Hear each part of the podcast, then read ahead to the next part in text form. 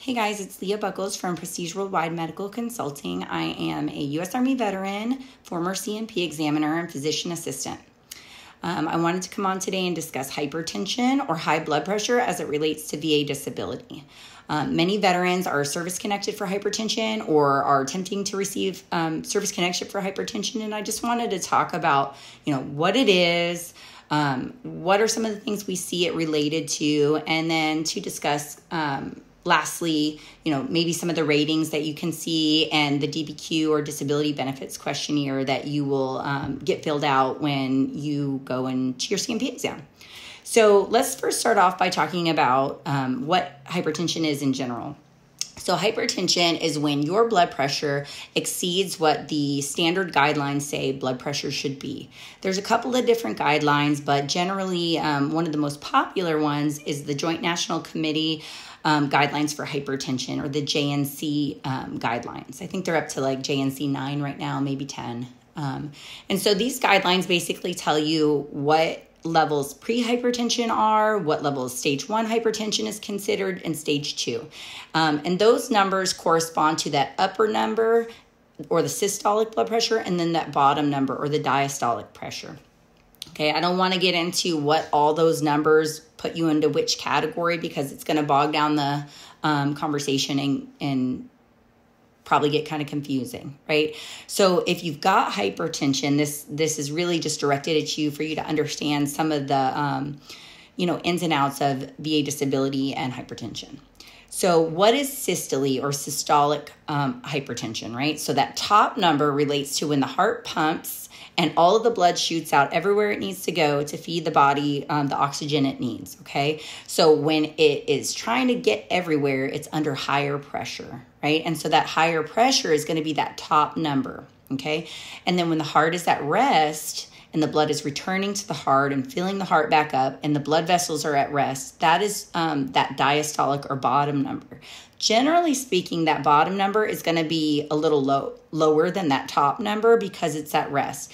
Now um, there are certain conditions that can make that diastolic number higher. I don't want to get into those today because they're just not as common and, and also i don't want to bog down and confuse the um, just regular run-of-the-mill hypertension Okay, so um, if somebody develops hypertension within um, their time on active duty, you know, you serve 20 years, you develop high blood pressure around your 18, 19, even year 10 or 6 or whatever, and it happens while you're on active duty, you start getting treated for it, you're probably going to have an easy time getting service connected. Okay. So, again, um, I am not an accredited agent or a VSO or an attorney, so this is by no way legal advice. Um, this is also not medical advice. This is just me showing you guys um, some info related to VA disability, right? So um, if you get diagnosed within a year, um, to a compensable degree. It can be presumptively related to your service. I did a video about this a couple of weeks ago. Um, so if you would like to look at what other conditions are con- considered um, presumptively related within one year, um, you can check that video video out as well. Um, so now that we've talked about what is hypertension, um, we talked about direct, um, we've talked about presumptive within one year. Oh, there's also um, a lot of talk about Agent Orange exposure and hypertension. That's been on the table for quite some time. I've read a lot of articles, um, you know, and there's a lot of talk about adding that to the presumptive list for Vietnam veterans, um, which I hope um, gets added in if it hasn't been already by the time this video comes out.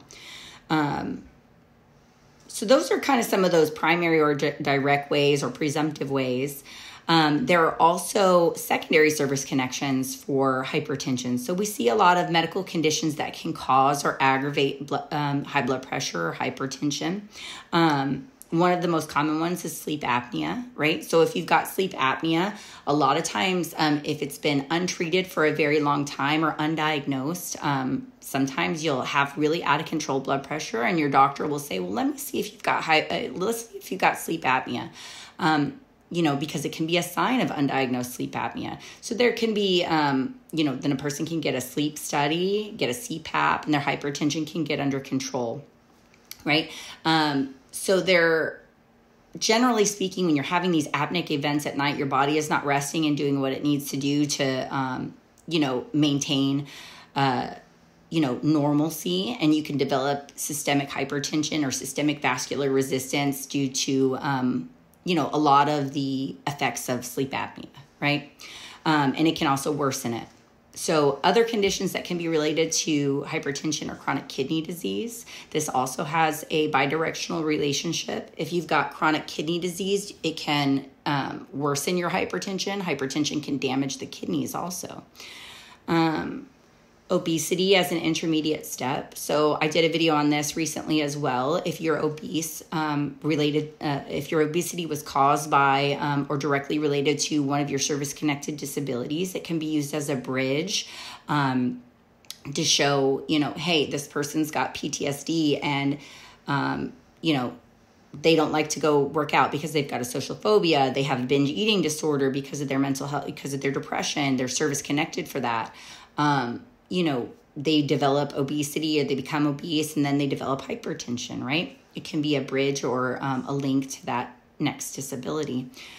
Um, other things, orthopedic ailments. If you've got back pain, you've got an amputation, things that inhibit you um, from exercising and doing the things that you used to be able to do to maintain um, a more normal body um, habitus, that can also re- uh, be related to obesity as an intermediate step. NSAID use. So if you're using anti-inflammatories regularly, anti-inflammatories can be um, like ibuprofen can be known to raise blood pressure over time as well, um, especially if we're having um, any kidney impacts, right, because of those medications. Um, so I'm looking at my little list here. We talked about kidney disease, obesity, NSAID use, stress in general, right? Just having stress can increase your blood pressure. Your service connected for PTSD or depression or anxiety. These things can increase your blood pressure as well, and you can see some spikes, right? Now, this is also a multifactorial disorder. So if you've got multiple things going on, they can all be related, right? So if a person asks me, "Hey, um, which one of these things, sh- you know, should I choose?" I'm like, "Well, I don't ever tell somebody how to file, but if I'm looking at it from a medical perspective, if there's more than one thing contributing, good or bad, um, whether it's related to your service or not, it has to be included in my analysis of do I think this is related to the person's service, right? If you're a smoker, you're not service connected for being smoker, but that can contribute to your hypertension. That has to be addressed, right? Because if you've got these risk factors, they're certainly going to be um, assessed when you get to that C&P exam, you would think, right? And so if, you know, we don't talk about those you know non-modifiable risk factors like your gender and your age um, your family history in some of the modifiable risk factors like um, smoking things like that um, those things have to be discussed, right? But back to multiple things um, causing it from your service standpoint, you know, maybe your orthopedic ailments are adding to it. Maybe your sleep apnea is adding to it. I include all of that information if I'm writing a letter for somebody related to their disability. Um, I don't just pick one thing because it's multifactorial, whether it's this or any other condition. So, um, the next thing I wanted to talk about was the ratings, right? So I don't usually get into ratings, but I figured I would show it because um, I want to show you guys where to look, where you can look at the most up to date ratings. Um, so if you go to um, basically the 38 Code of Federal Regulation, I'm going to flip my camera around here. Um, so I go look up the 38 Code of Federal Regulation and I get to, um, you know, just put in 38 Code of Federal Regulation up here and then I click on the va.gov website, it's going to pull up um, basically schedule for ratings, book C. I'm going to open that up, and then I'm going to come on down here to schedule for ratings. And you can see here that all of the different um, like body systems are listed, but we're going to go to the cardiovascular system right now. And then I'm going to pull up schedule of ratings cardiovascular. And I'm going to open that up. Okay. And I'm going to come over here to my other screen. And I'm going to scroll over to, I'm going to just search the document real quick.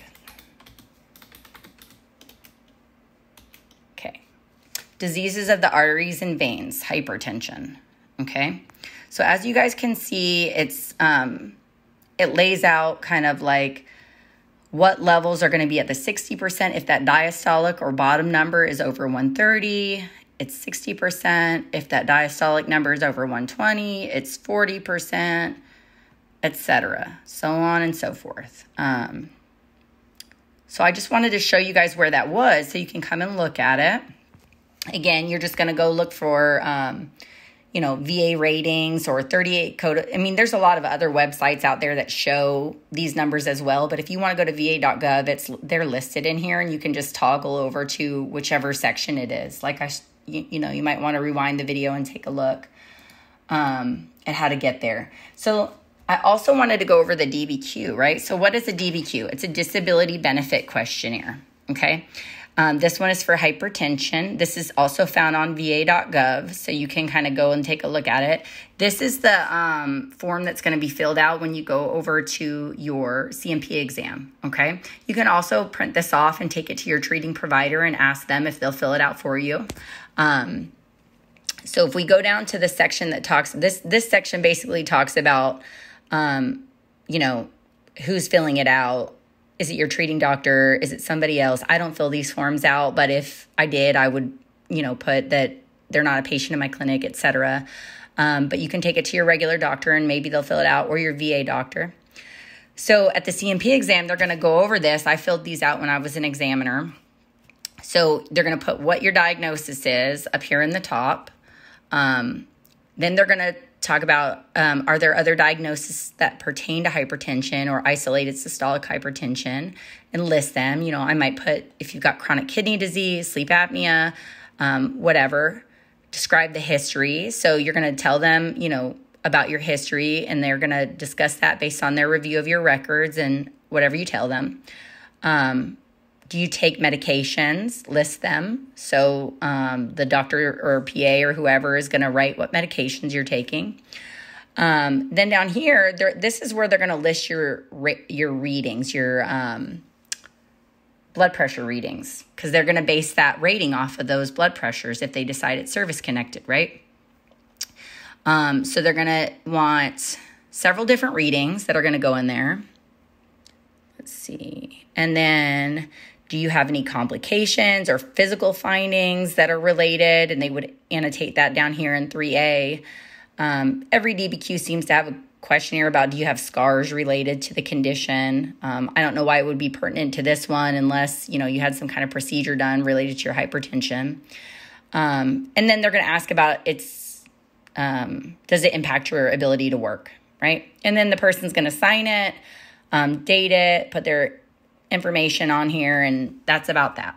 Okay, so I'm gonna flip my camera again. So, generally speaking, that's about it for hypertension. That was my quick down and dirty on that. Now, keep in mind there are other things that can be caused by hypertension, right? So, hypertension can cause things like erectile dysfunction, hypertension can cause aortic aneurysms, hypertension can cause, uh, you know, can be related to other things that are um, problematic in the heart.